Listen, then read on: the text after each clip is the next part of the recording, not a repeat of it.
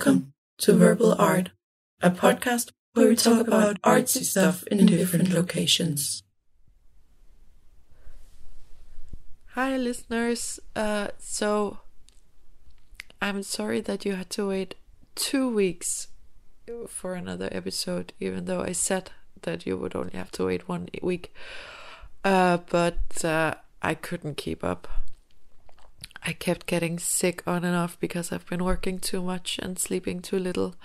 And uh, yeah, a lot of performances and events and thesis deadline and going to Copenhagen, where I am now. So, uh, yeah, I'm sorry. But for once, I just had to stop something for a moment. Uh, and today is my birthday and I am performing my thesis work here in Copenhagen tonight. Uh, but I still wanted to actually give you something to listen to because I I didn't want to just uh, leave you hanging. But I did have to do one thing to make it more realistic. So uh, today's episode it's not the one with the Biennale walk with Miriam Gras and Sian Finchi, which was supposed to be this episode. I usually always release the episodes chronologically as they're recorded. But that episode requires a lot of editing, and I simply haven't had time to do it yet. Uh, so now you're instead getting the next episode. I am fucking up the order a little bit now because it's pragmatic. And so this episode is uh, an interview with Harriina Räinä, uh, who is my first ever return guest, and uh, yeah, it's it's like a kind of a one take conversation in one room sitting down, so it was much easier to to edit in short time. So yes, uh, sorry for leaving you waiting. Thanks for sticking with me. Uh, the Biennale episode will come, but uh, since the Biennale is already over, I figured it doesn't matter so much that I uh, am postponing it. But Harriina's uh, exhibition is still on in Helsinki for a few more days, so yeah, releasing that today means you still have a chance if you hear this in time to actually go and see it. Okay, thanks. Bye. Okay, I'm gonna start.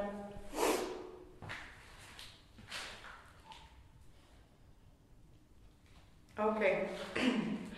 Hi, welcome to Verbal Art with Senia Ram, me, your hostess.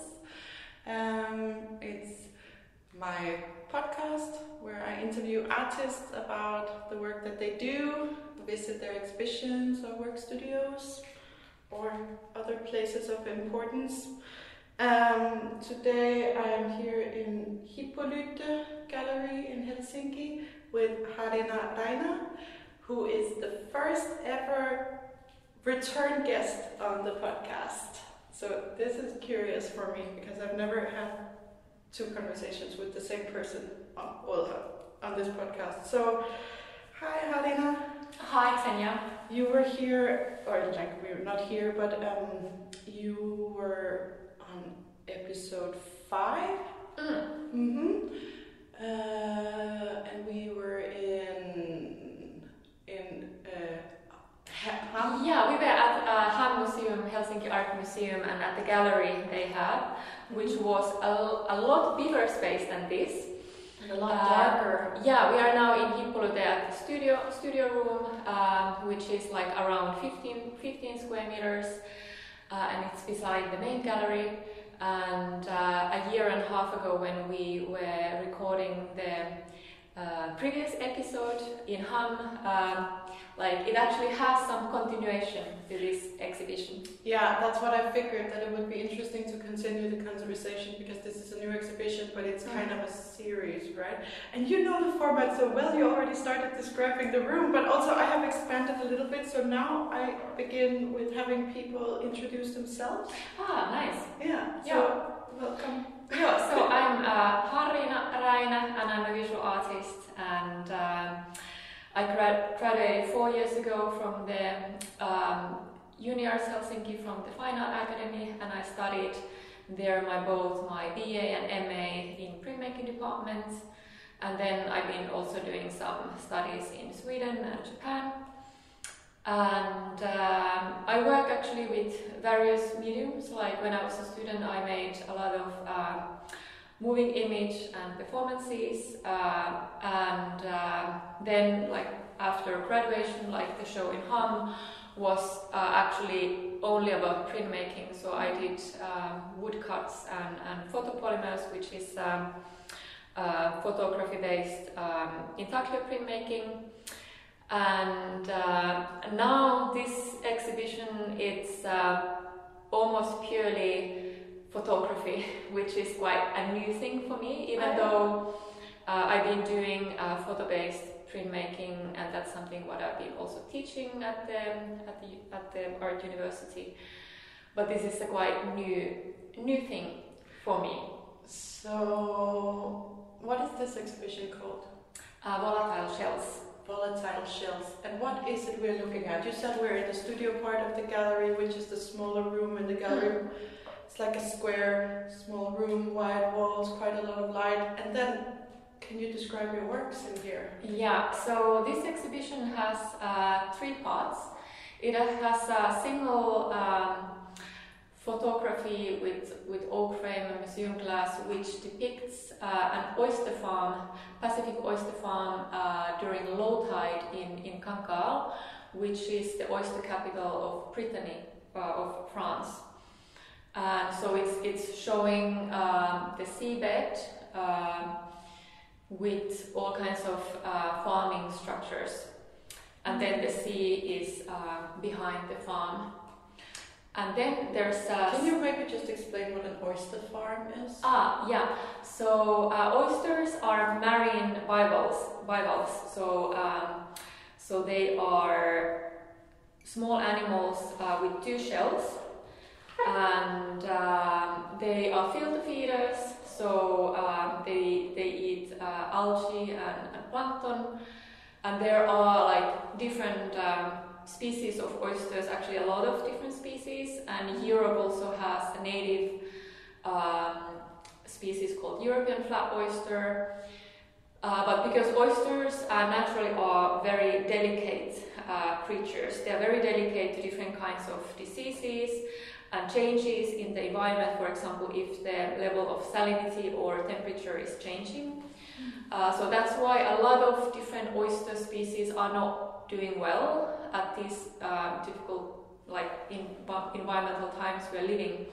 Uh, because the oceans are changing. Yes. Uh, so um, that's why there's this uh, like, um, or humans like have found this Pacific oyster, which comes from the Asian side of um, Pacific, uh, which is um, quite resistant and fast growing uh, oyster species. So that's kind of like uh, the super species of, of the oyster world, and that has been brought to uh, everywhere around the globe. Uh, and France is um, uh, like where in Europe, like it's kind of leading uh, um, well, manufacturer of, of, oysters, and also in Europe, um, the Pacific oyster like uh, rules the the, the um, market. And For eating.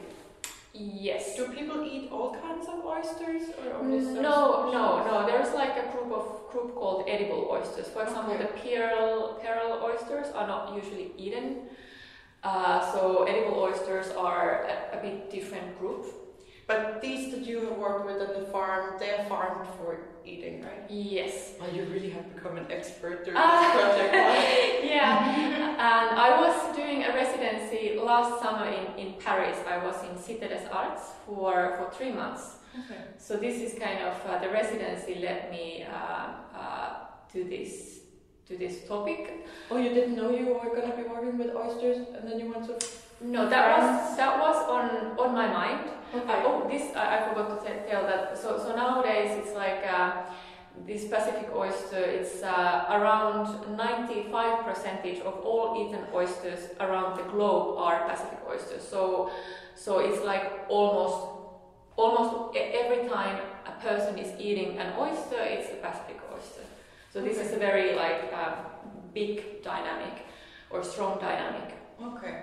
Mm, yeah, but uh, because in the in the previous project I was doing, uh, which was about animal-based matter in uh, in water-based woodcut technique, which is the oldest printmaking technique. Uh, there I was like um, I got in contact uh, with this um, white pigment, which is made from oyster shells. Yeah, I remember you talking Yeah. about that. Yeah, but a very different, different like uh, species. That was a wild oyster species native in the Seto Inland Sea, which is uh, in Japan.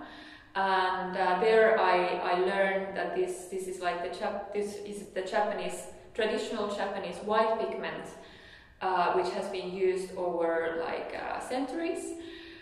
But um, when I was in contact with the uh, with the pigment farm in Kyoto, they say that because it's endangered, the the species is it's called Itabo oyster, uh, so that they had a storage uh, like a huge pile in their yard, like of those shells, and those shells were um, like uh, kind of trash because people had been using the like eating the oysters first, which had been harvested from from the sea where they were living uh, as wild animals. And um, and then from the farm they say that this is kind of like a dying tradition that we use just this storage we have. And that there will be no more of this color. Yeah, yeah. So the first idea when I went to Fra- France was that uh, because I learned that this um, uh, this European oyster is a very close relative to this um, this uh, Itabo oyster. So I was first thinking that maybe I could make pigment out of those shells, but then actually uh, it when I was learning more about this topic, it became more interesting that there is this super species, this Pacific oyster, and then what I learned uh, that uh, actually what the oyster farming is doing, that they prevent the attachment of the of the oyster to their to their um, uh, uh, to their surroundings. Because in uh, in the wild when oysters live as wild animals uh, they always because they have these two shells so with the bottom shell they always attach themselves to to, ha- to a hard substrate for example A rock or something. a rock or or they really like the shells of um, like other oysters that's why they form usually reefs Oh, yeah. uh, and uh, so they also they form themselves uh, around like each other or around a, a rock or something. So that the, the shape that they are having is um, is formed according to to their chosen substrate uh, and their environment. So this oyster farming is um, because of course uh, the sellers or the, the farmers they want to make individual animals because they want to sell the individual oyster Because when they're a big clump, it's harder to, you can't like break them apart and sell them as individual oysters. Yeah. and, and, and also like customers they don't like those weird shapes The ugly oysters. yes Oh, it's like the ugly vegetables being sorted uh, away in the supermarket or the veg- yeah. Yeah, so in the oyster farming, they prevent this attachment, and, and that's why the, the kind of end product is, is an individual animal. So, so this is kind of like a path with a lot of steps. Mm-hmm. Uh, so, so the kind of the, the end so-called research topic I had, or the topic I got interested, and what this exhibition is also is about this uh, attachment. Because now we come to this first question you had, which was what do we have in this room? Uh, so but it's good, we're learning so much.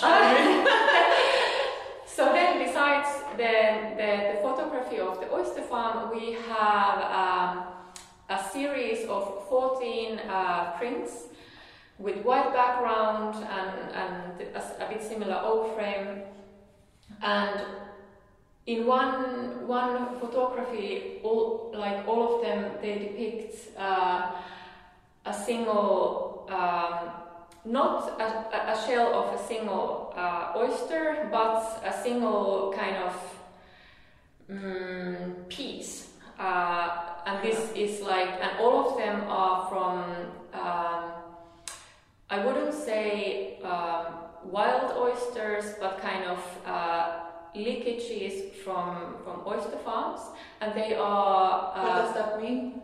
Well, because uh, these shells are picked from from three different different locations. Two from France, from uh, near that farm in Cancale, and then in Paimpol, which is another like a very typical oyster like oyster farming region. Uh, and and, and all, all these like pictures uh, depict like Pacific oysters. So did, did you pick them? Well, now we, I, I will tell some. Oh, sorry. these, these ones uh, from, from France I picked up. Um, uh, so they are like collected like very nearby the oyster farms. So so so they've been kind of um, re, they've been rewilding, like so called. Uh, and then, but then some of them uh, are collected from um, the west coast of Sweden, and Sweden, uh, uh, like they don't cultivate Pacific oysters, but the closest one is, I think it's in Denmark. So they've been traveling quite a long. So they also farm them, or they are wild? Uh, they, they found them. This like Pacific oyster doesn't naturally live in, Oh, okay, in Europe, okay. but now it's, for example, in Sweden and, and also, for example, in, in Netherlands, it's uh, invasive species. Because they Mm. escape from Yeah. the farms, and that is where, when you say you pick them near the farm and there's a leakage, is that like some of them are escaping the farm, even though it's not an animal that really moves that much, right? Yeah, it's, it's, it's more like it's not intentional escape, but No. more like leaking. Yeah. okay. Yeah, yeah, and then Do, doesn't do an oyster move like in the Mm. ocean? no, uh, um, many bivalves, for example, scallops, they move. Yeah. and also mussels, even though they attach themselves with long threads, they have the capacity to move. Okay. Uh, but oysters, because they attach themselves very strongly, uh, they, it's called cementing. That they They're cement, also very heavy, right? And like mm, and they yeah they cement themselves to the to the substrate to the surroundings, so they don't move. I mean, anyone who's tried to open an oyster shell to eat with a knife realize Mm. how hard oyster shells are. Like it Mm. really is like cement or something.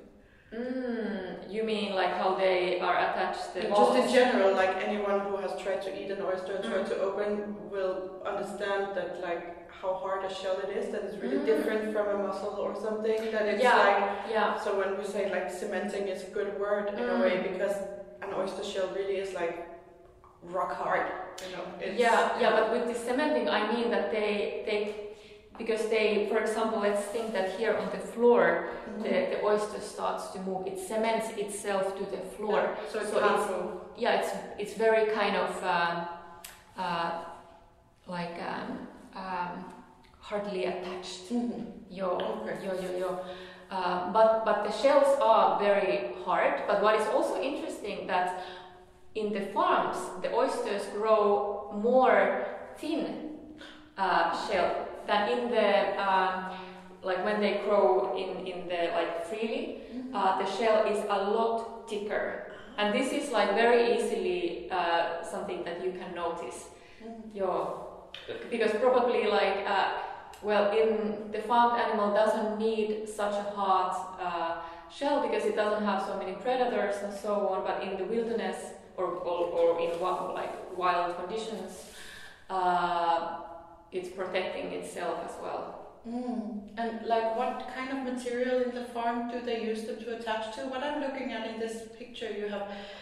It looks more like um, wooden fences or some kind of Mm. like uh, like farming grid that you would have crops growing on, or Yeah, those are actually like you can see um, in one part also that there are those sacks, And that's kind of the, well, there are a lot of different kinds of methods of, of farming oysters, and usually first um, they the farmers they grow um, this this spot like because oysters are first larvae, and what is interesting Really? yes, and what is interesting that in the end stage of, of being a larvae, the oysters they grow themselves to an eye spot, which is a pigmented eye spot. It's very different than our eyes, and then they grow a leg. And with that eye spot and the leg, they find the hard substrate. I'm sorry, I'm sorry, no, let's go back. An oyster wants to make a baby. What does it lay eggs? Yeah, yeah, yeah. And now this, this is also very interesting because This is the trippiest thing I've heard in a long time. So an oyster lays some egg, an egg hatches, it becomes a larvae. Larvae is blind and cannot move. Larvae glow, grows one eye and one leg. Yeah, and yeah, this yeah. is sufficient to like navigate the ocean. Yeah, yeah, and then then they find the the the substrate. But what is interesting also that they have the capacity like to to detach if it's not suitable, if it's not So they will try out a rock and be like, No, not good. Let's find something else. Yeah, but what is also interesting that like um, many oyster species, uh, they also have the capacity to change their sex. Oh yeah, but like barnacles and stuff also do this. Mm. Like a lot of these um, animals that uh, bloddyr in Danish. I don't know what they're called in English, but these kind of animals that are like soft. Yeah. in Danish we call them soft animals. Yeah. but yeah, they they have this like uh, gender bender um, Yeah. capacity. Yeah, which is very interesting, but also It's like practical, I guess. If you're stuck on a rock and you can't move, you have to kind of like maximize your potential because otherwise dating can be real hard. Mm. I mean, you have to wait till someone attaches next to you, right? Mm. but also like barnacles and then like um, all mussels are so much like um, older form of life than mammals. Oh yeah, yeah, they're like ancient. Mm. Like uh, I'm not sure if it's like double as old, but like almost. Yeah. Wild. Mm. Hmm. Okay, so let's get back to the art for a moment because Yeah. now it became this really interesting oyster oyster lecture, which is wonderful. But let's um, remember to tie it into Yeah. our podcast. So you have made a series of very uh, minimalistic, delicate photos of, of not whole oysters and not like half oysters, but like pieces of oysters. So like some of them are half a shell, some of them are whole, some of them look like three halves attached to each other, but but they're all shot in this very um, soft, minimalistic studio photo light Mm. and on a white background. So did you like collect them all and clean them and bring them to a photo studio or? Yeah, some of them, like the ones from from France, I've been cleaning, uh, but then uh, the ones um, that are collected from Sweden, they are actually borrowed from uh, Julia Lohmann, who uh, works as a professor in, in Aalto University. This is like interesting finding just these weird things like. Uh, because I got this contact from another person that hey maybe you're interested in this Someone oyster else- shell collection. I Someone like, else is working yes. with oysters. yes. so I was lucky to, to collect, uh, to, to borrow uh, Okay. that collection and, and, and, and photograph them. Uh, so they, those they have some sand and stuff, but uh, but but but but yeah, um, more about the pictures. So so there are like like the point is to show the variety of of the shells. And you show, you're showing like the, how similar they are, but also how different. Yeah. Like it- you really, when it's presented in this way, where everything almost is just white in here, except for the wooden frames, you really see the the tonal tonality differences in colors, even though it's really subtle. Some of them are kind of purple, some of them are Mm. kind of yellow in this in the sh- shale. No, shell. Shell Mm. is the right word. So yeah, this way of presenting them really um, highlights. Yeah, and there's like the uh, yeah, and there's like three pictures that there's uh, a stone uh, which Ah, that Uh, they're still yeah. clinging on to. yeah and and, uh, and one uh, depicts just like one half shell uh, um, attached to a stone like another one has like uh, shows where there's like um, one oyster has been starting to to grow itself around a stone and then like hugging the little Yeah. stone. yeah, but then there's another half shell, like another oyster, which has been attaching itself to the oyster, which has been attached to the rock. Mm. Yeah, and then there's a picture of one rock which has like three oyster shells, like cemented. Yeah, so it almost looks like a bigger animal or something. Yeah, but this is like more depicting that in the, the fact that in uh, in the so-called wild nature, uh, the oyster would never choose, if we can use the word choose, to live alone. No, to just Yeah. be like one oyster in one normal, recognizable shape. Yeah. It doesn't make sense. It makes more sense to look like a lobster like this one. Yeah. Yeah. True. Okay.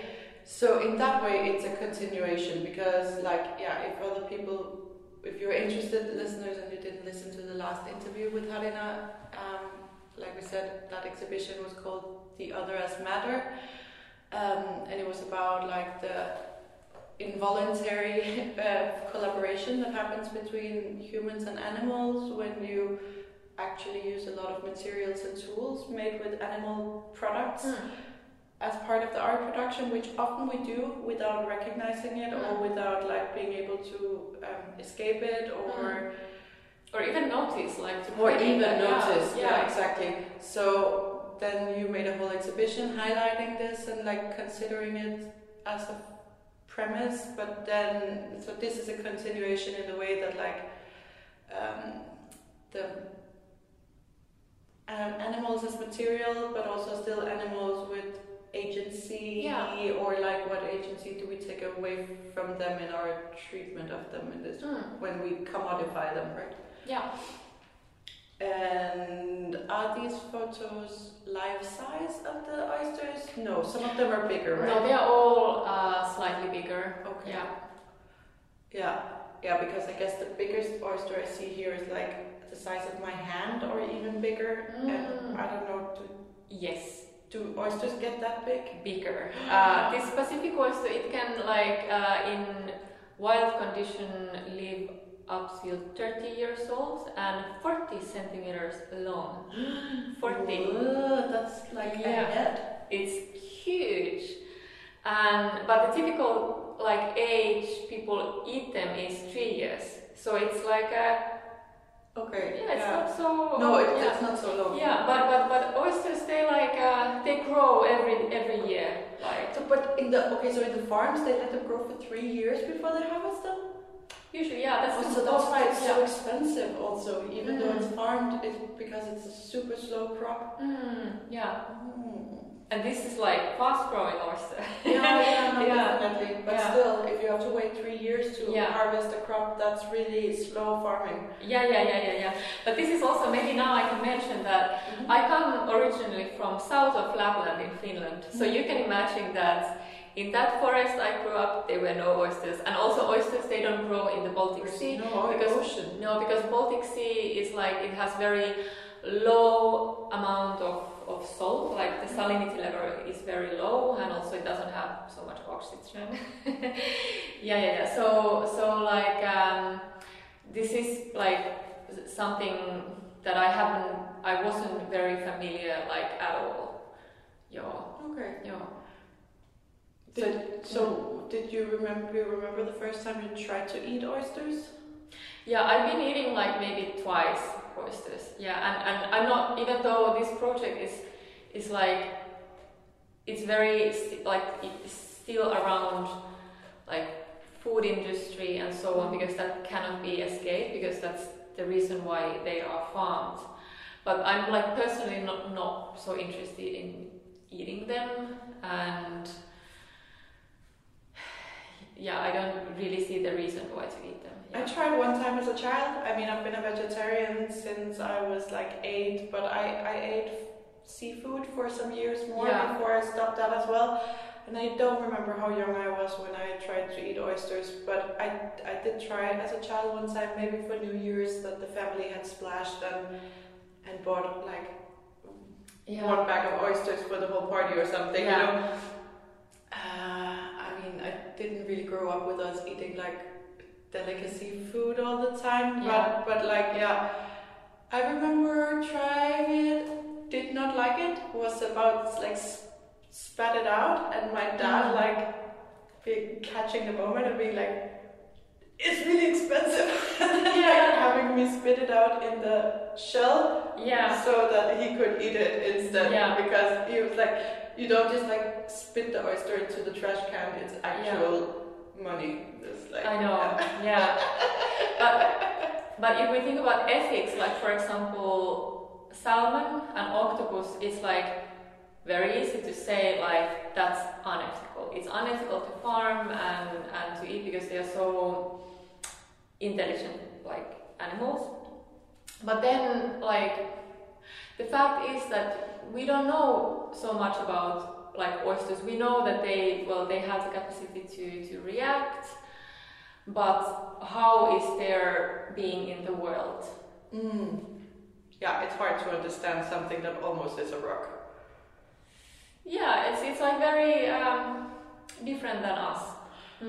Hmm. i'm still now just mentally going back to the image of one a larvae with an, an Ah. eye in one end and a foot in the other like just uh, perusing the ocean bed to find a place to call home Yeah.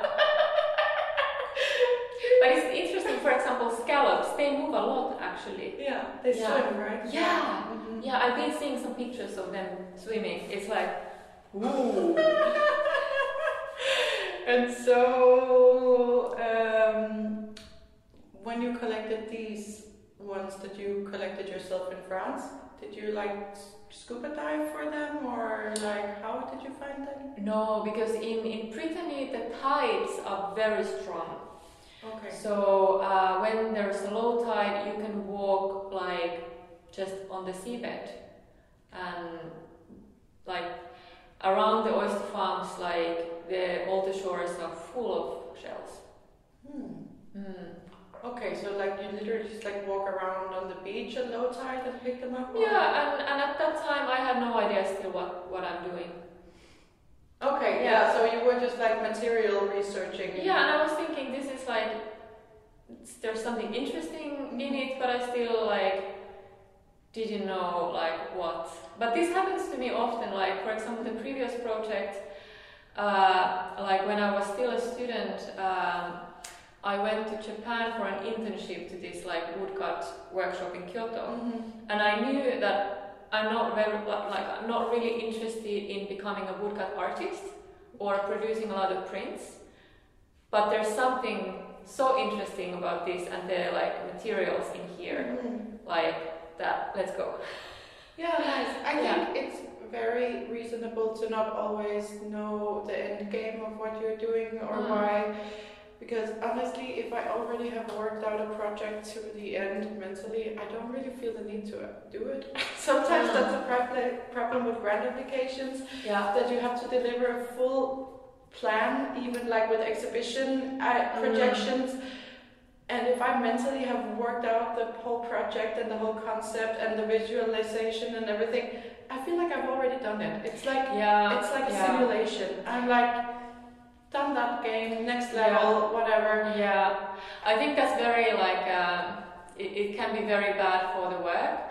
But a colleague of mine said really wisely that like the the, the point of the application is just to get the exhibition or the grant, and Then then what and, yeah, and then what you should do is to forget about everything you wrote and start Yeah, over. Like yeah. like don't stress about what you wrote and. And that's true, but I think I'm so used to working conceptually and with ideas, so you know, like it really like becomes a whole yeah entity. and it, and it affects here it affects the process. Yeah. But it's really nice to imagine you walking around the beach in france and like collecting shells and not knowing yeah. what it's gonna turn into but you like them. I don't know it's very um, turn of the century uh, yeah but yeah did you wear like a good hat.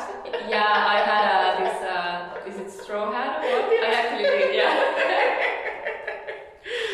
but it is a very like romantic view, and, yeah. and but this this leaves us to the to the fact that people actually do collect a lot of shells because they they are often very beautiful, like different mm-hmm. kinds of like scallop shells, for example, are very beautiful, and people yeah. collect them often.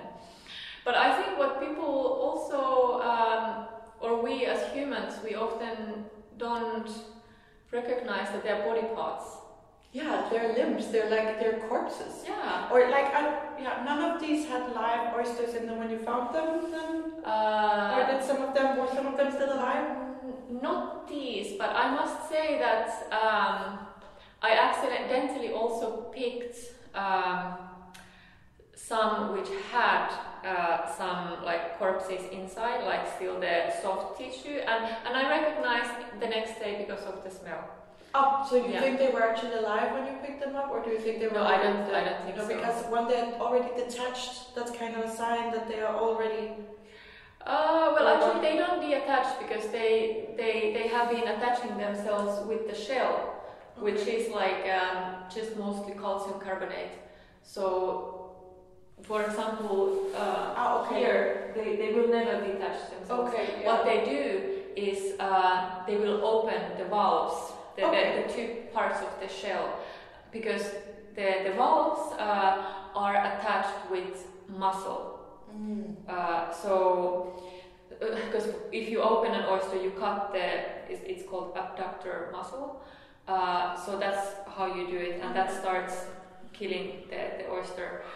Um, so this is like um, what happens when they die. Yeah. Yeah, you're right. When we pick them up, like it is, uh, it is actually like body parts. Yeah, yeah, but this is like also what I wanted to to kind of show with the with this series of uh, kind of portraits of the shells. Uh, that there's like this fact that there's this what people find beauty, this like uh, shininess of the inside of the shell. Yeah, the But then- is it mother of pearl in English? I think it's called mother of pearl, perlemor in Danish. The, the color Or this kind of like this, the Ah. shiny thing inside. Yeah, yeah, yeah, so- yeah, yeah, yeah. And then there's the kind of ugliness or what we find ugly. The rough. Yeah, because like some of the shells, they um, they have uh, leftovers of, of other animals, like um, these small insect-like things which live in the sea, and they also live in the shells of them. They're kind of predators for the for the oysters, and uh, Yeah, like and they look like Mm. rocks on the outside, Mm. right? Like and and they look well, not dirty, but kind of or Yeah. Hmm. But it's camouflage. yeah, it is. Yeah. Mm. So okay, I like that you called them portraits because they do kind of look like headshots. Is that how you Mm, consider them? Yeah, I was first thinking to, to, to call the series like shell portraits, but I actually r- named it uh, Never Alone. Uh, like be- because somehow like to call them portraits that really refers a lot about this um, like shooting humans like Yeah. and so I didn't want to make too strong uh, connection that's like in, in this this way. And um, so it's called Never Alone, this photo series, and some of the pictures literally are like uh, touching each other, attached almost. Do they belong together? Like, how did you decide which ones to group? Mm.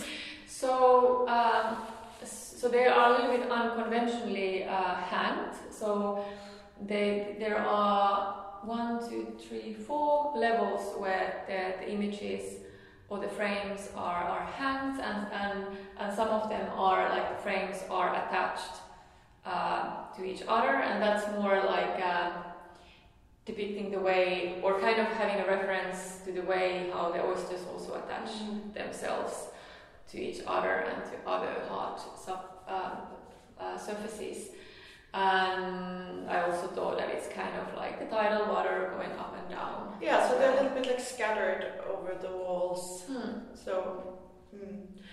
can you talk a little bit about like the aesthetic choices of, Yeah. of this photo series? Yeah, so I wanted to because I, I had um, so so this project is it, it comes in a couple of exhibitions. Uh, the first one was in August in Titanic Gallery, which is in Turku, and then this is the, the middle exhibition, and then in January there's the, the last exhibition in Oksasenkatu Gallery, which is uh, in Töölö. Yeah, there is one episode from there. Episode. Oh, what number was that? Maybe 19?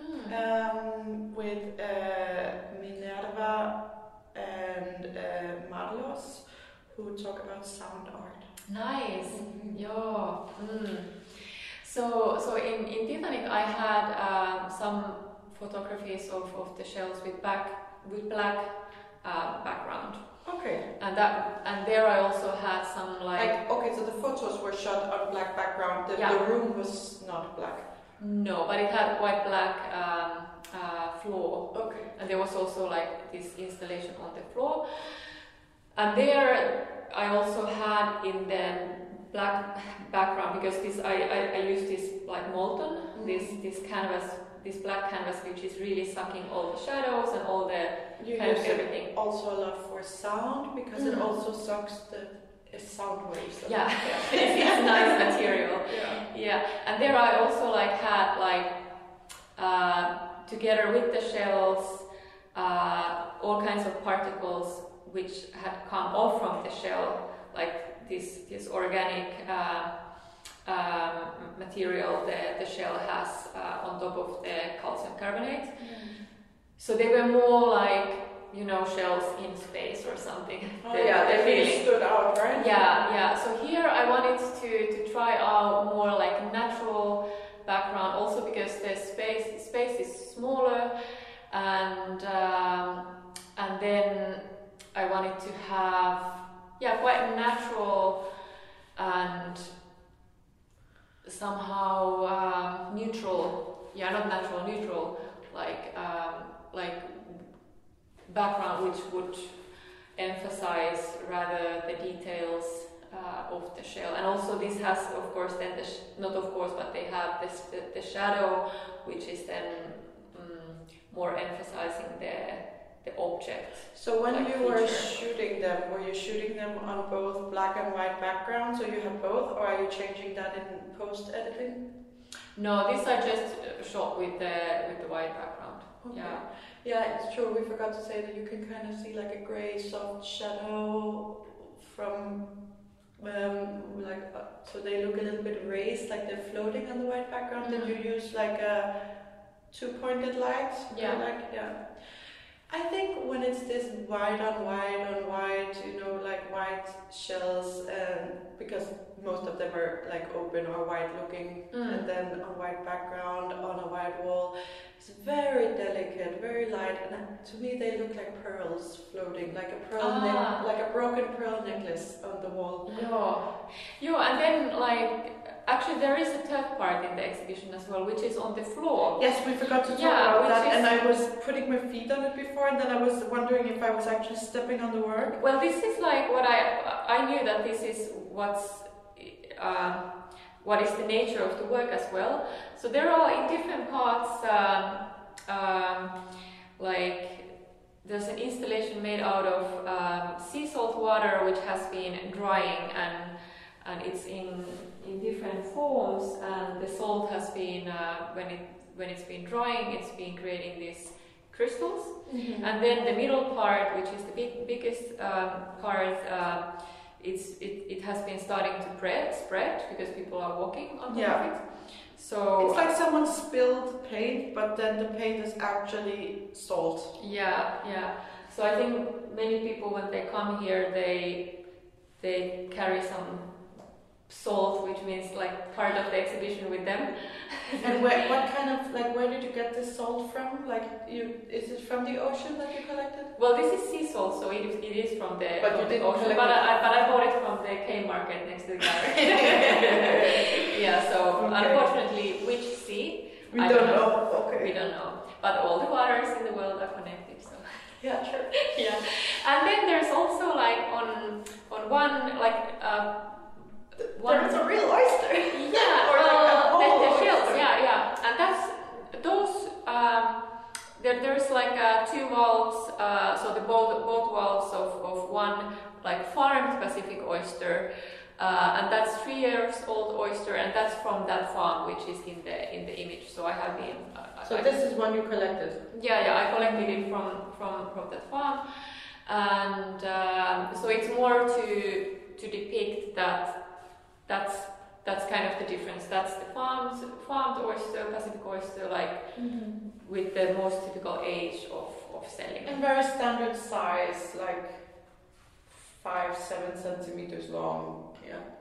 Isn't this like a pretty standard oyster? Yeah, Hmm. yeah. So that's kind of like to give um, a reference of of the shape. Yeah, it's also like it's interesting when we talk about this whole how they are actually corpses or Mm. and this like you know having a, a bone from an animal or something Yeah. you would really realize that it's Yeah. from something that has been alive Yeah, but then having a shell like this or in the window pane in your summer house people have little shells and fossils they found yeah. And it's not the same as if they had a collection of bones.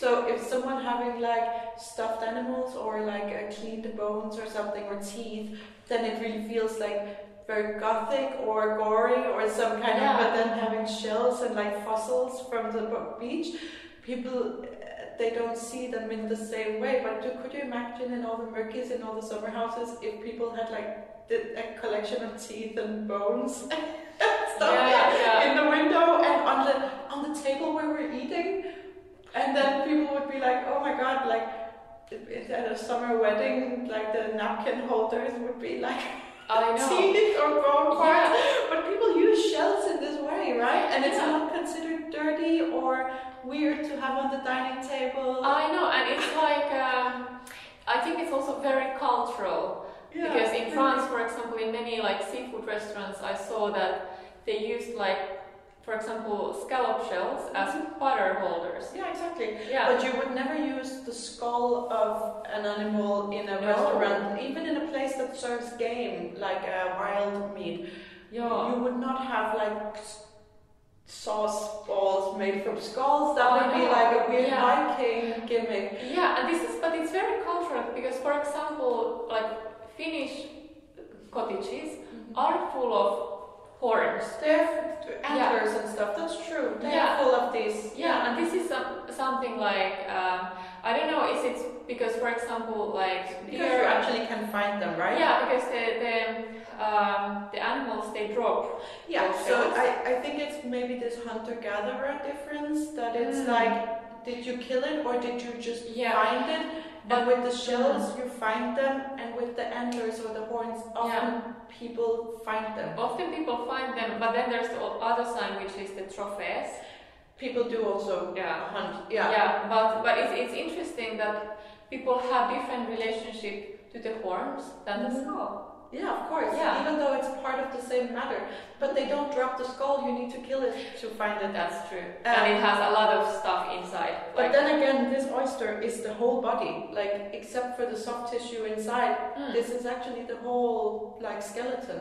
Exactly, yeah, and it's like what, what like I think in the beginning I also find it so interesting that because we have the hard matter, our bones inside of us, and then we are actually we are so soft On the outside, from the outside. it's very unpractical. It's so unpractical. Yeah. We are such a delicate thing. Things. Yeah, actually, insects and oysters and stuff with their exoskeletons, they Yeah. they have something going for them in this way. Hmm. yeah, it's true. We are really Yeah. fragile. Yeah, but- Imagine just a paper cut. can I really, know. Like, can you actually? In the old days, a paper cut could give you an infection and you would die. Yeah, yeah, but this has changed a little bit my like view of, of, of the human body as well. Like Oh, now I also think, yeah. yeah. because now I also think it's like kind of we are such a big things. It makes sense that we have the heart structure inside to you know to to keep us going and and but But I mean, exoskeletons, insects still move even I though they have the true, yeah, skeleton on the outside. yeah. Mm-hmm. Uh, do oysters make pearls? Uh, there is a type of oyster called like pearl oysters, and they make yo. Because that's one thing also we didn't mention now with this like uh, different weird uh, judgment of different kinds of, of matter or uh, parts that people wear pearls as uh, things, but they would never wear like teeth, even though Yeah. and like I don't know, like a pearl is kind of it's not even it's not part of the thing, but it becomes part of the thing, and it's this Yeah. weird. Uh, uh, yeah, it's, Yeah.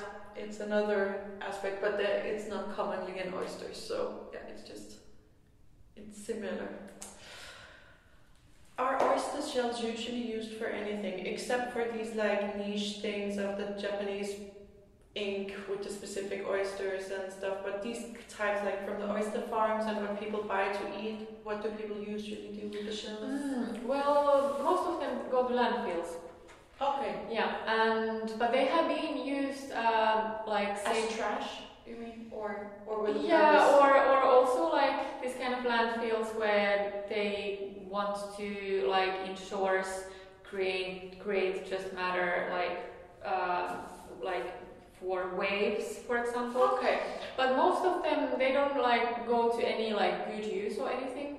But humans have like a very long history with like eating the like uh, wild oysters, and throughout like thousands of years, like they've been used in different ways. Like for example, like gravel has been one, uh, and then as uh, some kind of building materials, and then as fertilizer. That's one because they like well they're calcium carbonate. So it, it's uh, if you want to calcify your uh, garden, you can Yeah, use uh, sure, it's- the shells. Yeah. Pure calcium. Yeah. Yeah. And um, yeah, and in in recent days, there's been also some project using them in making like like some kind of ceramics or or even like yeah like different like building materials. But um, ah yeah, and one big uh, like uh, use is that these like grinded shells are used as a growing medium in oyster farms because Okay. because it's been researched that oysters they really like to attach themselves to the shells of other oysters so the also the whole shells but also this like uh, more like powder is used as a growing medium in farming So this knowledge about the oysters' social cultural nature, if we can call it that, uh, is used to manipulate them into easier farming. Mm. Hmm. That is, inter- I mean, it makes sense, but like, uh, I will quickly pee Mm. and grab the rest of the coffee, and then I will be back. Okay.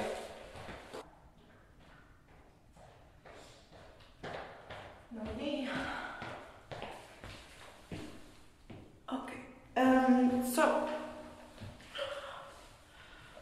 uh, let's talk a little bit about like uh, your like this is an enduring process.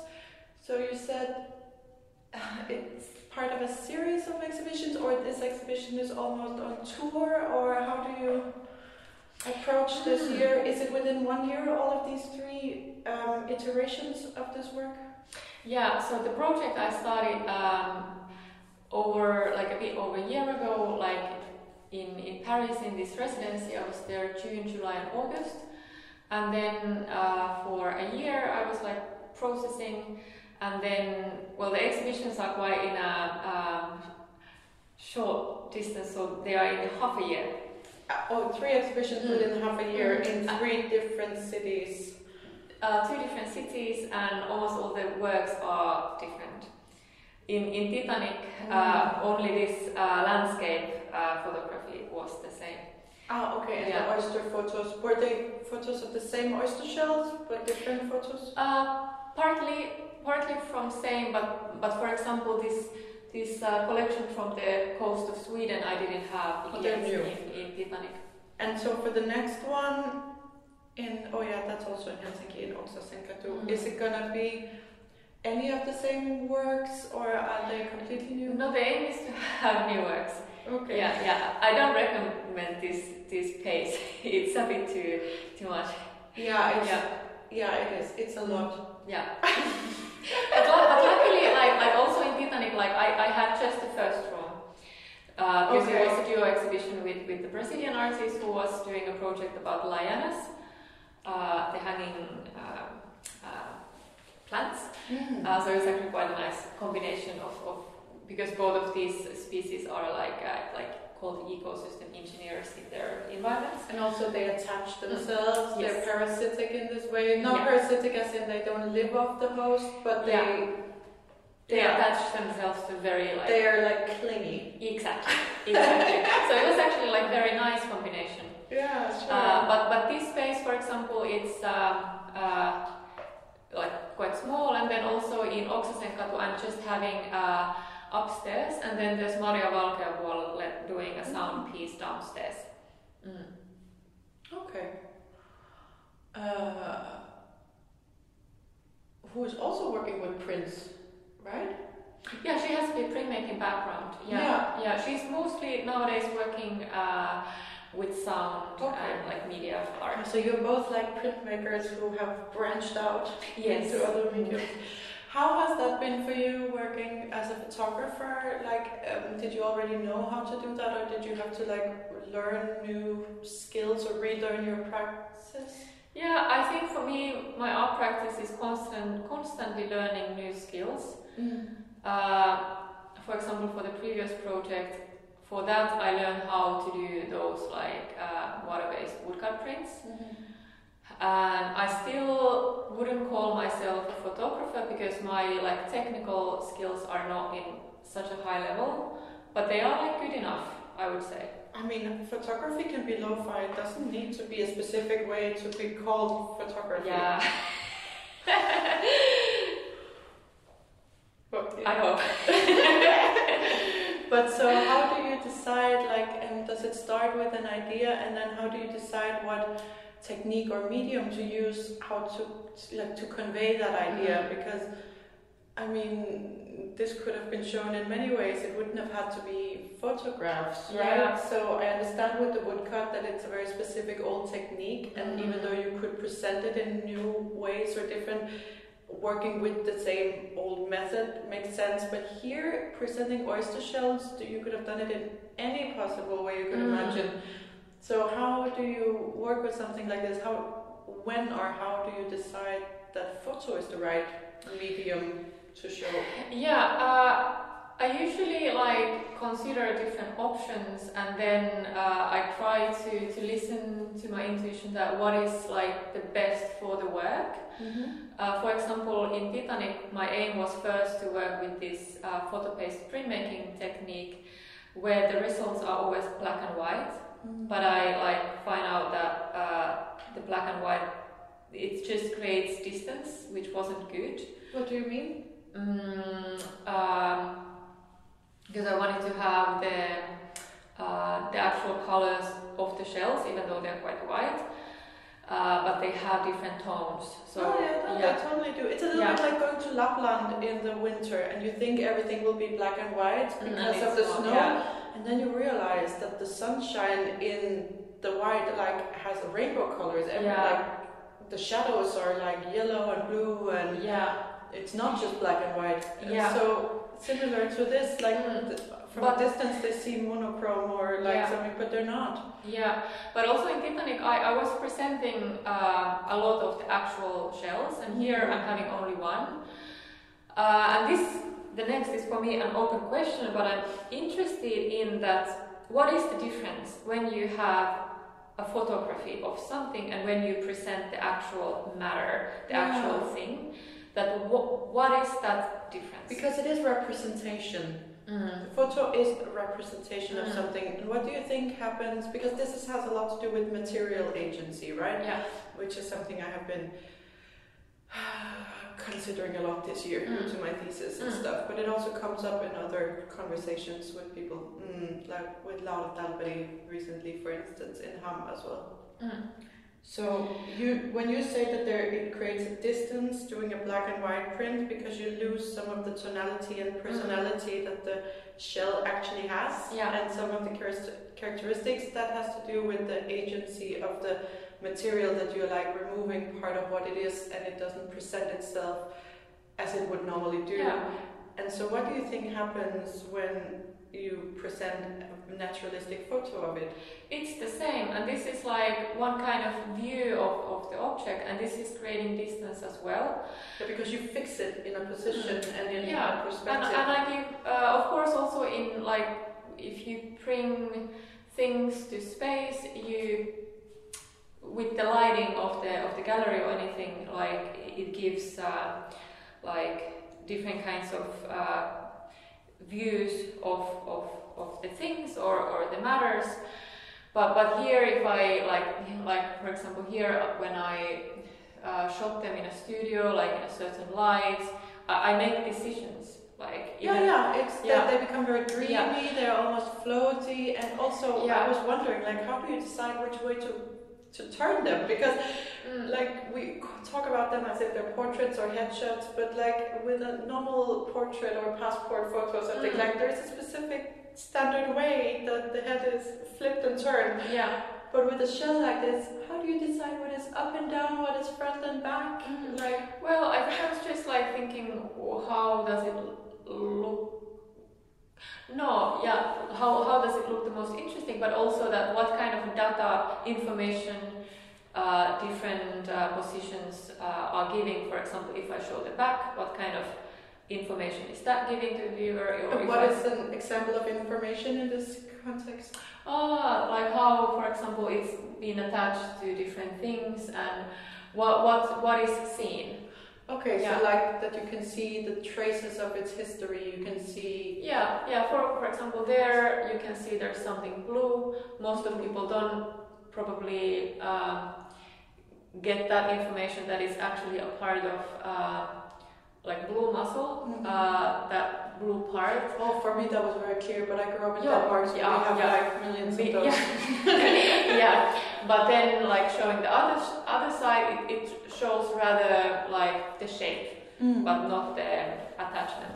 Okay, so you have been not only interested in how they look like uh, detached from their meaning, just as like pure shapes and Mm. colors, but actually to kind of read them as maps or, or Yeah. clues Yeah. and to like investigate about them just from what they tell themselves. Yeah, and I think like here to show a photography like which is slightly bigger than um, the actual thing. I I, I, say thing, not an object, because it's a bit different Do you think meaning. thing is like m- more empathetic than objects? Uh, I don't know. I think it has more more agency. Okay. Yeah, Yeah, yeah. that's interesting. Yeah, um, because here I'm making these decisions also that because I am here the storyteller, even though the um, the oysters and their shells as well, but I have been making the deci- the decisions like what the viewer is seeing. So in that way, I'm the storyteller, like because even like I brought the stuff in here. Yeah, you have Yeah. Books, and then you retell the story to the audience who do not spend as long time with them. Yeah, but then this, I don't know, No. uh, is it like this? But I also feel that it's somehow protection not to, even though I, I know that the oysters, they, they don't give a shit if I show their shells here or not, because I don't think they care about this kind Yeah, of we project a lot onto them Yeah, also I know, extended yeah. empathy. Yeah, but, but, some, but, but I kind of also thought that it, this is, I don't know, is it like, is it more violent to, to take pictures or show the body parts? Oh, to show them, to like have them on display as this bodies exhibition, Yeah, but yeah. They, these have not consented to be part of that. Yeah, this is like uh, the open question for me, and I don't know. Like, um, I mean, uh, okay, so but I'm interested in this, for, this question. for Yeah. those listeners who are not like like studying within fine arts and being like taught to to consider material and objects and, and subjects in this way. This is on a very like um, extended and minuscule level uh, because like you say the oysters don't give a shit. But we are taught ethically to consider our art practice in this way because there might be other subjects who do actually care and also conceptually it means something Mm. and it means something for what we're saying and how and the the audience might not realize but it will become an intrinsic part of the work how you choose to tell the stories Mm. and how you choose to present material. Yeah. Um, so yeah, it sounds a little bit like, is that really necessary to spend all this time wondering about it? You know, but it's but it's a little bit like, why do you choose the color you do, or why do you choose the kind of paint, or yeah, They make a lot of differences. Yeah. it does, and there could be many different reasons for choosing something. It can be pure materialistic, uh, pragmatic something.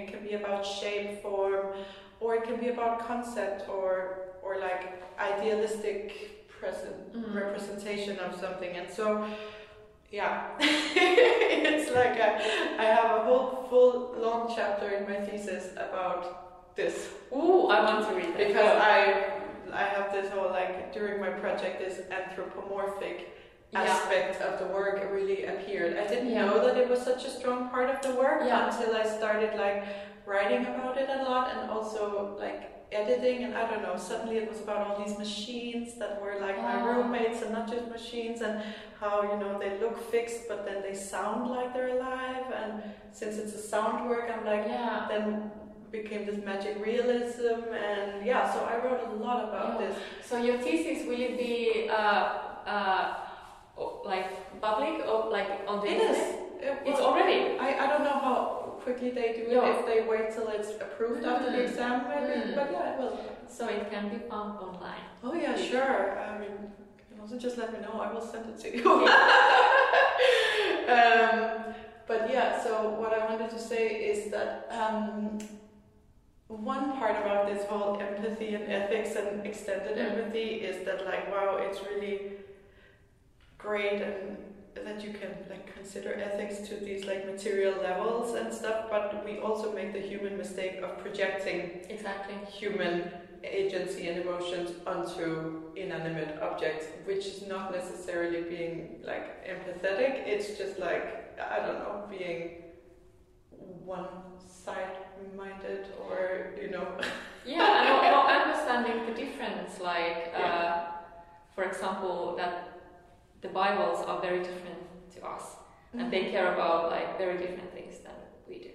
yeah yeah Mm. But of course, it does have to do with like the holistic idea of everything. When you start Yeah. considering the material agency of oysters and stuff, maybe it like transports itself through like the whole process of working with something that comes naturally from the wild, from the ocean and the Mm. nature and Yeah, but what I like often actually consider in my work is that what are these like material paths that we have in in the world, but also in art world that we use like uh, or, or we actually like like carry things around the globe to a certain place and then we present them like um, in one like one space. And what does that mean? Like uh, Oh, what, yeah. or what kind of connection does that is like yeah, when you Uh, remove something out of its natural context, Yeah, yeah, it's like uh, it's displacement.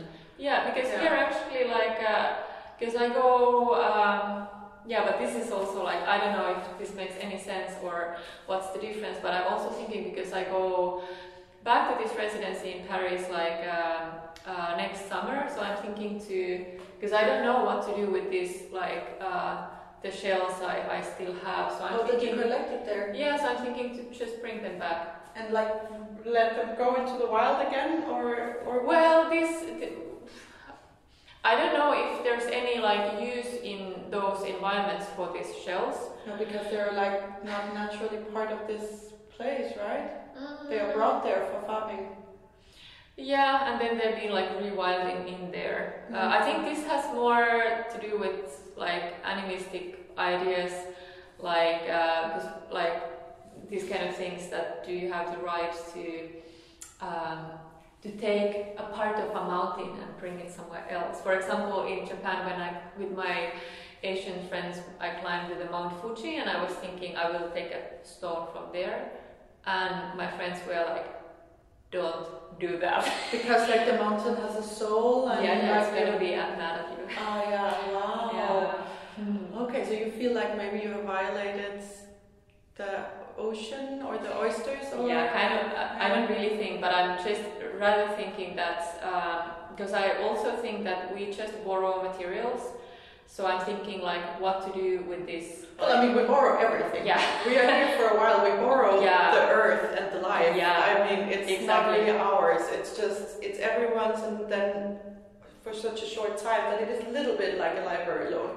It is. Yeah. It is. Yeah. Can I please have a life? How long can I take it? and what kind of side tools or spaces or whatever Yeah. can I have?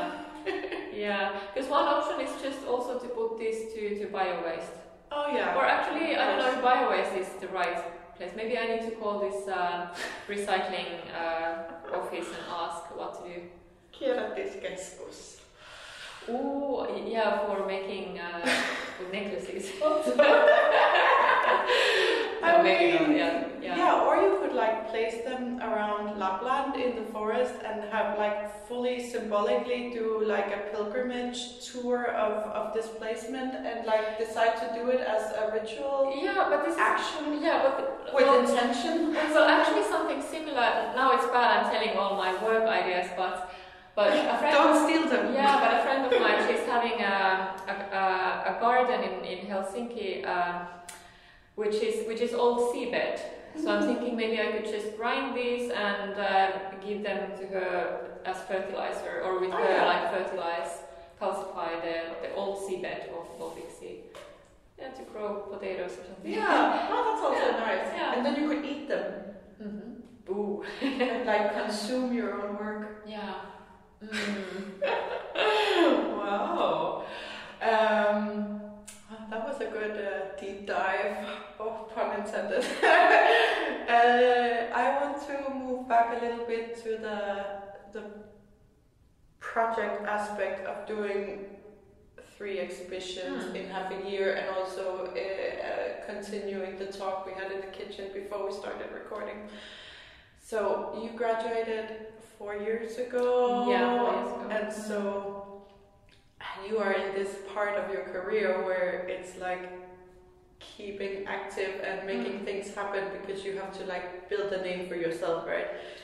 Yeah, and uh, like grab your chances and exactly. and And be it's. I think it's about trying to survive. also yeah. surviving, but also I mean like like you said, you would not recommend having three exhibitions in half a year, but why did you end up doing that? Mm. Like I think um, uh, I think it's it's it's the question of of surviving as well. For example, in the beginning, I was about to have only this uh, exhibition uh, in Hippolyte, but then I was asked asked um, around well less than a year well around actually a year ago to have also the the show in, in Titanik, and that was a super nice offer because it's it's a gallery I really really like. it's a nice gallery. It's a super nice gallery, and then uh, I was asked uh, to do the show with this other Brazilian artist, and there was like um, a fee as well that we got, get got as artists, and this is really rare. I And mean, honestly, this uh, semester I have been doing performances that I didn't have time for Mm. just because there was a fee because I've been so poor that I needed to do a paid job. yeah, Yeah. yeah, and then uh, that's a job opportunity, Yeah. but but also like um, it's quite difficult to get uh, a gallery like exhibition slot from that gallery. Like I've been applying like maybe four years or something. Yeah, it's really Yeah, it's quite yeah. small. We will add a link in the show notes so people can Mm. check it. For those who don't know it, it's this small gallery in Turku, which is a city on the west coast of Mm. Finland, and it's kind of like by the little canal by the water, almost like under the street. Yeah. It's like wow, it's really it's a wonderful, but it's tiny. It's not actually tiny. It's like 70 square meters, Oh, it or even more. Yeah, It feels very small, intimate somehow. It's know. not so small. Actually. It's not so small. No, no, no. I don't know. Oh, maybe I've just been there to where it was like uh, turned into like video black box and Maybe, felt really yeah. like. Yeah, no, no. It's a, and it's in two rooms. Actually, it's, Okay, it's um, it, it's not so small. I, w- I wouldn't say. I think I have Yeah. only seen video works there where it's been really dim the Ah, lights and yeah. like black box style. Yeah, but yeah, but back to the question. Okay, yeah, like, sorry. uh, but that, that was a very very nice opportunity. And So of course you grab it. Oh yeah, because like um, these these like offers they don't like come all the time, and also I'm in the beginning of my career, so I kind of don't think I have. Um, well, of course I have the right to say no to everything, but at the same time I'm trying to They won't ask you again two months later. yeah like Yeah. uh, trying to build up some kind of career if that's what you can say. So I took it, and it was super nice um, to have the show in there. Mm-hmm. and then and then with this like Oksasenkatu because I have um, kind of already the work plan for that and I kind of think that this if this project doesn't have the last part which I've been planning it to have uh, then the project is not finished and also in, in Helsinki it's uh, oh. uh, and in any case I because you already mentally planned it out, Yeah, yeah. is this Yeah, that you it's- already it's- write the project plan. Yeah, it no, because now I, I still feel that this project is like it's in the midway and there's this last part missing. So I kind of think that it's now to just finish it and uh, push a little bit. So it really is a triptych, this project. Like, um, like a, you know, one of these old paintings that is in mm-hmm. three parts. So uh, two parts Yeah. is a diptych, and then three parts is a triptych. I don't know what it's called when it's more than three, but it's these things that like each panel of the painting is like a separate part, but they belong together and they tell a mm. full story. exactly. Yeah. Yeah. Yeah. So okay. Yeah, and then like what I'm also dreaming is that in springtime or latest like uh, next summer I have time to write Mhm. something like a text. You want to make a publication about the work? Well, that's been uh, as well the plan, but let's see like how much I have time and I think it would make things to do. sense because it is Yeah. kind of like a thesis project, but Mm. then not within the school. Yeah, Like restraints of Yeah. time limits and formats, but but when you've been working with something for a year or two and going through all these different stages and Mm. iterations, I mean, I think it why would, not? Exactly, I think it would It is research. Yeah, it would be very good uh, for the project, and actually, I'm very interested in in artistic research. Mm. Even though I still don't know like what could it mean for me, and uh, what are the, all the possibilities. But I think like um, at least like to write uh, about the whole process. I think for me personally also it would be good to kind of understand all the nuances. And Yeah, something what- different what happens in the be. brain when you Yeah. treat the material in different ways. So writing is one method. Exactly. Mm. Oh, but I mean, I understand there's like a good opportunity comes. So like when did you apply for this one? And This I apply and also and like Oksasenkatu? Ox, Ox, Ox, well Ox, but Oksasenkatu I also applied um, uh, not for next year but the year before and they said that this time we can't give you the slot but then I, I got this so so it's also you Mm. didn't apply to have them this shortly No. after each other, but then that's how. the opportunities came and you know honestly, I'm realizing more and more in my life and in my work that in this career, we should ideally always uh, schedule time within any project and within Mm. our calendars. That um, first of all, there's time to get sick or something goes wrong Yeah. with materials, or Yeah. because you know when you work with stuff like something can go wrong in the process you can wait for an order that doesn't come or you know you can lose your hard drive with all the photos Mm. whatever a lot of things so we kind of should always schedule flexibility within the schedule that something can happen that Mm. we are not able to work or we have to redo steps and then we should kind of always ideally have space in between projects that an opportunity comes along and you can actually grab it without killing yourself yeah because that is how it works. Things ca- happen. People ask you to do things. They see Mm. something, they're like, "Oh, would you like to do this other thing?" And you kind of have to grab these things when they come because they Yeah. don't exist in a year. Like they Mhm. are like now, and then they are perfect for one reason or the other. Either it's too good to say no to, or it just fits exactly with what you're interested in or working with, or you know. But often we already have maxed our calendars, Yeah. so like any extra is really like counting the hours that you will be able to sleep less in order Mm. to fit an extra project on top of something else Yeah. and and it's just not viable in the long run it's not a Yeah. sustainable way to build a career Yeah, and I think in some uh, in some cases it's also just good to say no to things. Uh, yeah But but when you're early on yeah, it's really hard It, it, it is, and also like um, this balancing with all all the aspects of this um, this profession, it is quite difficult, I must say. And then because then there's also the fact that you need to get money from somewhere, Mhm. and I've been lucky, like having working grants as well. But for example, now I also work half time at the art university. Like I'm a printmaking technician, um, and that's like one way of just surviving because I need to yeah get some food and pay, pay my bills. But that's also like like like two and a half days of my week. I'm there. Yeah. And yeah yeah mm, that you cannot use on this. But I think one of the main problems or culprits of this way of work that we don't recognize because it's invisible mm, is this aspect of time that um, we are not just engaged with one project at a time. mm, If you're only in one open work process, you, all your brain capacity, like your RAM, everything can go to that mm.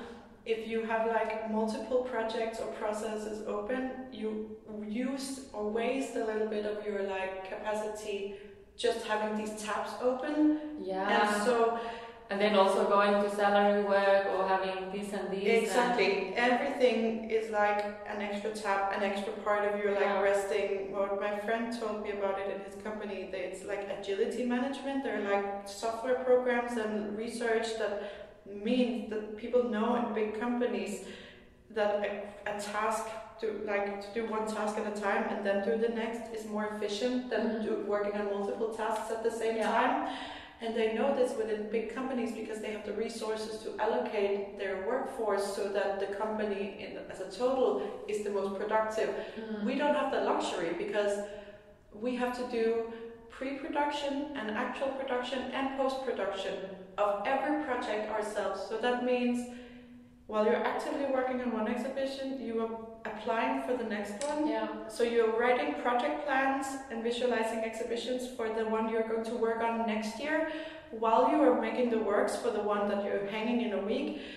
And at the same time, you are editing documentation photos from the last one that you did last month, so that you can actively do PR for the last one and the current one and the next one, all within the same month, because that is kind of how it just works, and that is the way to stay visible and to kind of like have a profile as an artist in motion, right? like you are actively alive, you are in demand, you Yeah, have things happening in the past and the present Yeah. and the future. But it's exhausting. It's very exhausting, but this is like the thing that when you are in the middle of your process, like artistic process, you need to already think about your next step Yeah. because you need to apply for funding, for exhibitions. And you know that the current one is going to be the basis of what people will pay you for the next one. Yeah, And so you cannot let go of the last one because that is still the foundation of what Mhm. you're going to do in the future. yeah, Which is why it really makes sense to do what you have been doing with this, I think, to have like a series of iterations within the same subject matter or the same theme or like yeah. Otherwise, like I think it would be impossible, like in this short, like uh, notice actually from at least for me, for me. yeah And But I mean, one thing is that it's really interesting to see what happens with the material and your relationship to it when you keep retreating it. But another thing is that like it looks really professional to have a whole year scheduled out where you have like one research project going Mm. on. I think actually for funding, this is the way to go. It's not like yeah, no, I think so. Um, um, it looks invested from the outside also, not just like jumping around. Mm. my project is, or my problem is often that I jump around a lot, and Mhm. I, I mean, that But you have multiple interests. I do, and Yeah. it keeps me alive. Yeah. But it's unpractical, and uh, a lot of people think it looks like unambitious or like uh, Mm. confusing. I think. But the, but the fact is also that artists are also so different. Like there are like such a different uh, type of practices. yeah. And for me, it takes always like crazy long time to think what to like. What are my topics, or what what would I like to to do next? Like what Mhm. kind of projects I would like to, to have. That's why it's for me it's also easier to to have a bit longer term like multi multi year projects because it takes ages to like to think. like after this, I have no idea. Like, well, I have some ideas what could be interesting, but But when you're going back to the same residency in Paris, is it a continuation of this project or? yeah, I go there kind of to to end this project. Oh, like a Yeah. full circle. Yes, yes, yes. Yeah, Wow, Yeah. that's a very ritualistic. yeah, That's nice. yeah. Are you gonna have a session or a seance or something? Hmm? Are you gonna have some kind of like um, ritual session or like a, Mm. Well, I, I like a marking? Yeah, I will have an open studio, which is Okay. like I, I had an open studio event also uh, a year ago, and uh, and there I, I, my plan is to, to present the whole project, and so that's somehow ritual maybe, and maybe I, I- think I will do one trip to to Cancale to the oyster sh- shore. Did you Um, get to visit the oyster farm ever? Yeah, yeah, that's just like um, next next to the um, main harbor, so you can just go there and and walk around. Oh, it's open. Mm. Wow. Yeah, but it's like um, if you want to go there, you should have like a very proper shoes because that's like uh, very muddy. Oh, okay, of course. Yeah. And so when it's high tide, is this covered with water? Yes. Um, and this picture, you said that was in the last exhibition. Yes. Was it the only color picture there? And now it's the only real color picture here? Ooh, And then is it gonna yeah. is it gonna be in the last one also? Mm, that's not the plan. Let's see, but that is not the plan. Okay. Yeah. Oh. But it's Yeah, kind of would be nice uh, that the, like one work travels through all the three. I don't know somehow, and if it's the only like with it's not strong colors, it's like beautifully sand colored and then with turquoise and blue, but compared to the rest of the room, it's quite strong Mm. colors. Yeah. Hmm. Um, nice. What is the residency called again? We will add a link maybe. Ah, uh, Cité des Arts. I'm sorry, my pronunciation Arts. and does it have something to do with oysters or this place? No, no, not at all. But it's a very nice residency. Like um, there's a Finnish foundation that you can apply through, and Finland actually like uh, was um, found, founding, founding that residency in the 60s together with some, or, or there were some Finnish people uh, uh, founding it. Uh, so that's why like Finland has a very strong rep- representation there. There's like nine residencies, residency apartments, all for Finnish people. in this one city or Yeah, but this this residency center is huge. Like it's it's in the center of, of, of Paris in Le Marais. Um, there's there are like like 250 residence apartments. Each it's like a village inside Paris. and Yeah. so did you choose it because like you knew you were gonna go to work there with oysters or No, this is like again, again about the, the the like our profession. I applied because that's an opportunity. oh I have Yeah. an opportunity to live for free in Paris for three months wow Yeah. yeah Okay, I I tried to apply. yeah sure Yeah. Yeah. wow Yeah. yeah, there is a, like a fee of, for the residency that it's not for free, but then you can apply for like a Funding, grant yeah, or yeah. movability. Yeah, I mean, I know artists who live in this way. They don't ever have a regular home. They just like move from residency to residency, Yeah. and then they just like live in the world wherever they are offered to be. So Yeah. they apply to like multiple countries, multiple places, and then they kind of wait, and then they're like, oh, so I will be in this place for the next half year. Yeah, I don't know, like maybe for some people that suits. Yeah, but I like nomadic artists. yeah, yeah. But for me, like like uh, being in a residency, it's also very consuming because there you are very alone with your work. Yeah. And there's usually um, you may have some duties still to do, like uh, the place where you live, but usually like what you have in there is like your work and yourself. So you're very like face to face with yeah with your practice and with yourself. And Yeah, actually, I did a whole, um, I did a whole podcast episode. I can't remember which number it was, but about um, the HIAP residency Nice. in uh, in Cable Factory. yeah, Yeah. Uh, so, yeah, there is one. I can't remember what number it is, but you can see like it. The, t- the theme is residency. Mhm. Uh, anyway, um, yeah, about this where it is like you are quite alone and you're in a place you've never been before, maybe, Exactly, and yeah. you came there with a plan or maybe just to check out the place, but yeah, that there is no one to talk to about Yeah. it. Maybe, maybe there is or maybe not, or Mm, yeah, yeah. But also, like you said before we started, maybe it can also be a place where you can rest a little bit because you don't have your normal ah, schedule that you need to Yeah. to.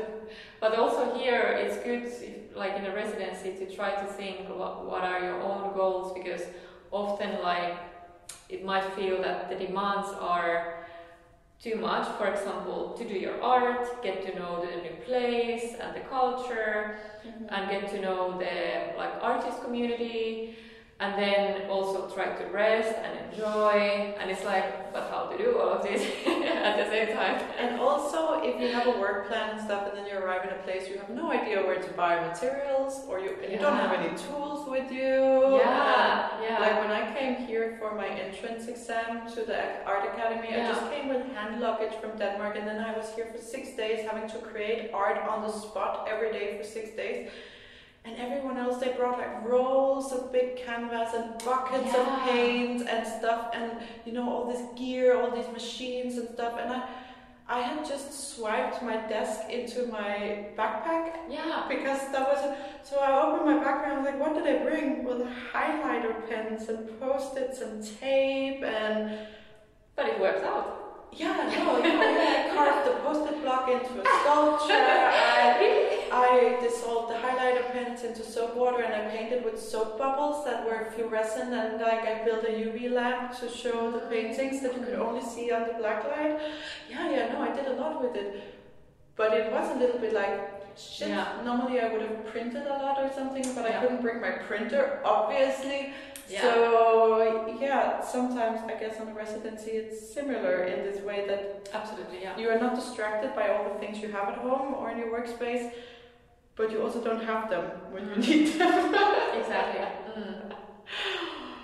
okay, I think maybe we have been quite nice. Like uh, now I have just like all these ocean images in my mind, so it feels like we've been surfing and diving and like going on and off waves of this That's topic.